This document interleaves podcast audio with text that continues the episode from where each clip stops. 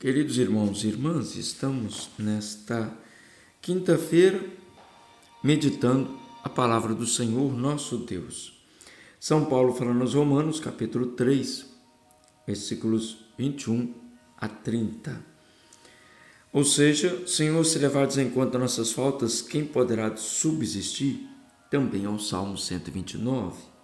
E o Evangelho de São Lucas, capítulo 11, 47 a 54. Leitura da carta de São Paulo aos Romanos. Irmãos, agora sem depender do regime da lei, a justiça de Deus se manifestou atestada pela lei e pelos profetas. Justiça de Deus essa que se realiza mediante a fé em Jesus Cristo, para todos os que têm a fé. Pois diante dessa justiça não há distinção. Todos pecaram e estão privados da glória de Deus e a justificação se dá gratuitamente por sua graça, realizada em Jesus Cristo. Deus destinou Jesus Cristo a ser, por seu próprio sangue, instrumento de expiação mediante a realidade da fé.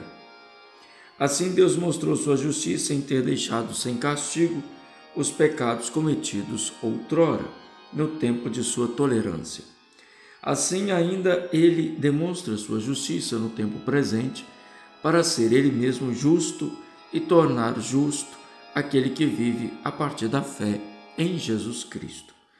Onde estaria então o direito de alguém se gloriar? Foi excluído. Por qual lei? Pela lei das obras? Absolutamente não, mas sim pela lei da fé. Com efeito, julgamos que o homem é justificado pela fé sem a prática da lei judaica. Acaso Deus é só dos judeus? Não é também Deus dos pagãos? Sim, é também Deus dos pagãos, pois Deus é um só. Palavra do Senhor. A fé que orienta nosso relacionamento com Deus é fonte de vida para todos os povos, todos aqueles que têm a fé de fato em Jesus Cristo. Aproximemo-nos do Senhor que nos envolve em Sua misericórdia e pede conta das injustiças cometidas contra os seus. Sejamos nós aqueles que cometem injustiças, sejam outros, prestaremos contas diante do Senhor. Queridos irmãos, queridas irmãs, ter a fé em nosso Senhor Jesus Cristo, sim, nos leva à justificação, não por obras humanas que somos salvos, mas pela adesão e o comprometimento de fato a crer em Jesus Cristo, que não faz distinção de pessoas. Porém, todavia, contudo, né, falando assim, somos chamados a experimentarmos a mudança de vida, experimentarmos a compaixão do Senhor sobre nós, para que, de fato, sejamos envolvidos nesta justificação pela fé.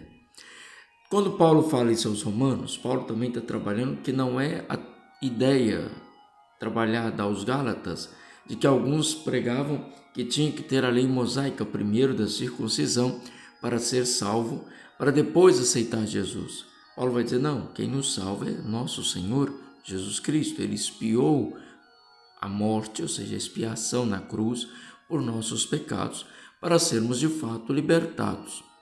Essa fé deve ser vivida em comunidade, essa fé deve ser vivida testemunhada, essa fé deve ser de fato o testemunho, é a essência da nossa existência, o sentido de sermos cristãos. Não é uma fé de braços cruzados, é uma prática testemunhal de que encontramos sentido em Cristo Jesus, ou seja, Ele é o nosso Salvador. Por isso, o Salmo 129 vai dizer: Das profundezas eu clamo a vós, Senhor, escutai a minha voz, vossos ouvidos estejam bem atentos ao clamor da minha prece. Se levardes em conta nossas faltas, quem haverá de subsistir? Mas em vós se encontra o perdão. Eu vos temo e em vós espero. No Senhor ponho a minha esperança, espero em Sua palavra. A minha alma espera no Senhor, mais que eu vigia pela aurora. No Senhor se encontra toda graça e copiosa redenção. Então, ou seja, é no Senhor que tudo acontece. Nós somos chamados a confiar nele, nós somos chamados a nos entregarmos verdadeiramente a ele. Nós somos chamados a clamar por ele. Das profundezas eu clamo a vós, Senhor. Estamos fazendo isso? Ou estamos achando que não somos merecedores por causa de algumas práticas pecaminosas? Então é preciso conversão. Se é preciso conversão, de fato, é abrir o coração para Deus agir e mudar a nossa vida. Por isso, Jesus, no Evangelho de São Lucas, capítulo 11, versículos 47 a 54, o Evangelho narrado por São Lucas diz assim: Naquele tempo, disse Jesus: Ai de vós, porque construís os túmulos dos profetas, e, no entanto, foram vossos pais que os mataram. Com isso vós sois testemunhas e aprovais as obras de vossos pais, pois eles mataram os profetas e vós construís os túmulos. É por isso que a sabedoria de Deus afirmou: Eu lhes enviarei profetas e apóstolos, e eles matarão e perseguirão alguns deles, a fim de que se peçam contas a esta geração do sangue de todos os profetas derramados desde a criação do mundo desde o sangue de Abel até o sangue de Zacarias, que foi morto entre o altar e o santuário.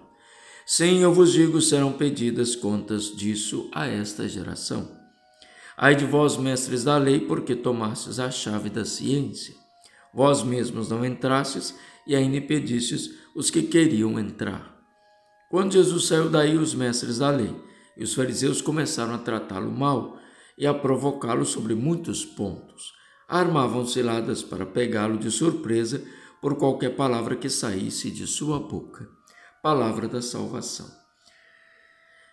Quando a verdade aparece e a fé em Jesus Cristo nos chama mudança, corremos o perigo de não valorizarmos. Os profetas disseram verdades, verdades vindas de Deus, e muitos que se diziam homens tementes a Deus perseguiram aqueles que falavam em nome de Deus.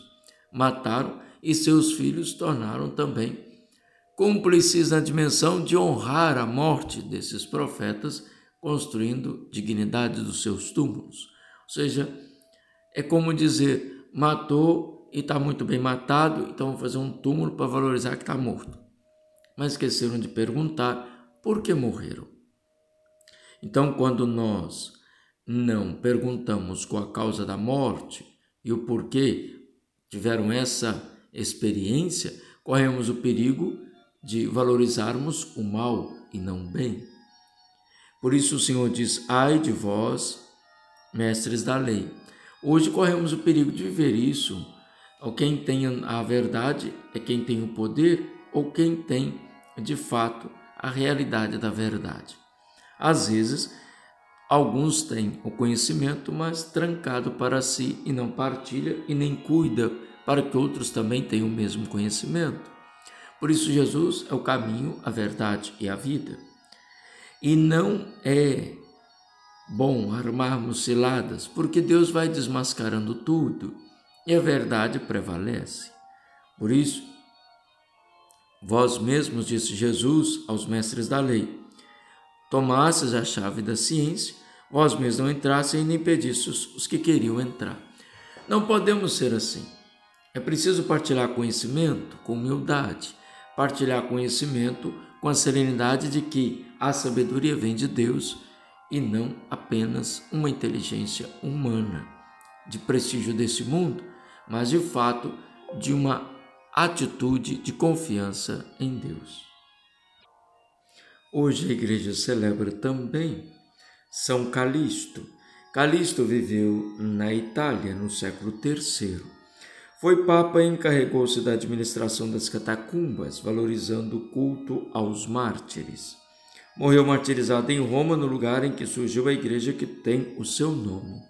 Rezemos por todos os cristãos que ainda hoje são perseguidos por viver e professar a fé em Cristo e por professar a verdade e agir como profeta contra as mentiras deste mundo. Que o Senhor nos ajude que o Senhor nos dê força, que o Senhor nos dê a esperança e a vida eterna. Ouvi, ó Deus, com bondade as preces do vosso povo e dai-nos o auxílio do Papa São Calixto, cujo martírio hoje celebramos. Por nosso Senhor Jesus Cristo, vosso Filho, que convosco vive e reina na unidade do Espírito Santo. Amém.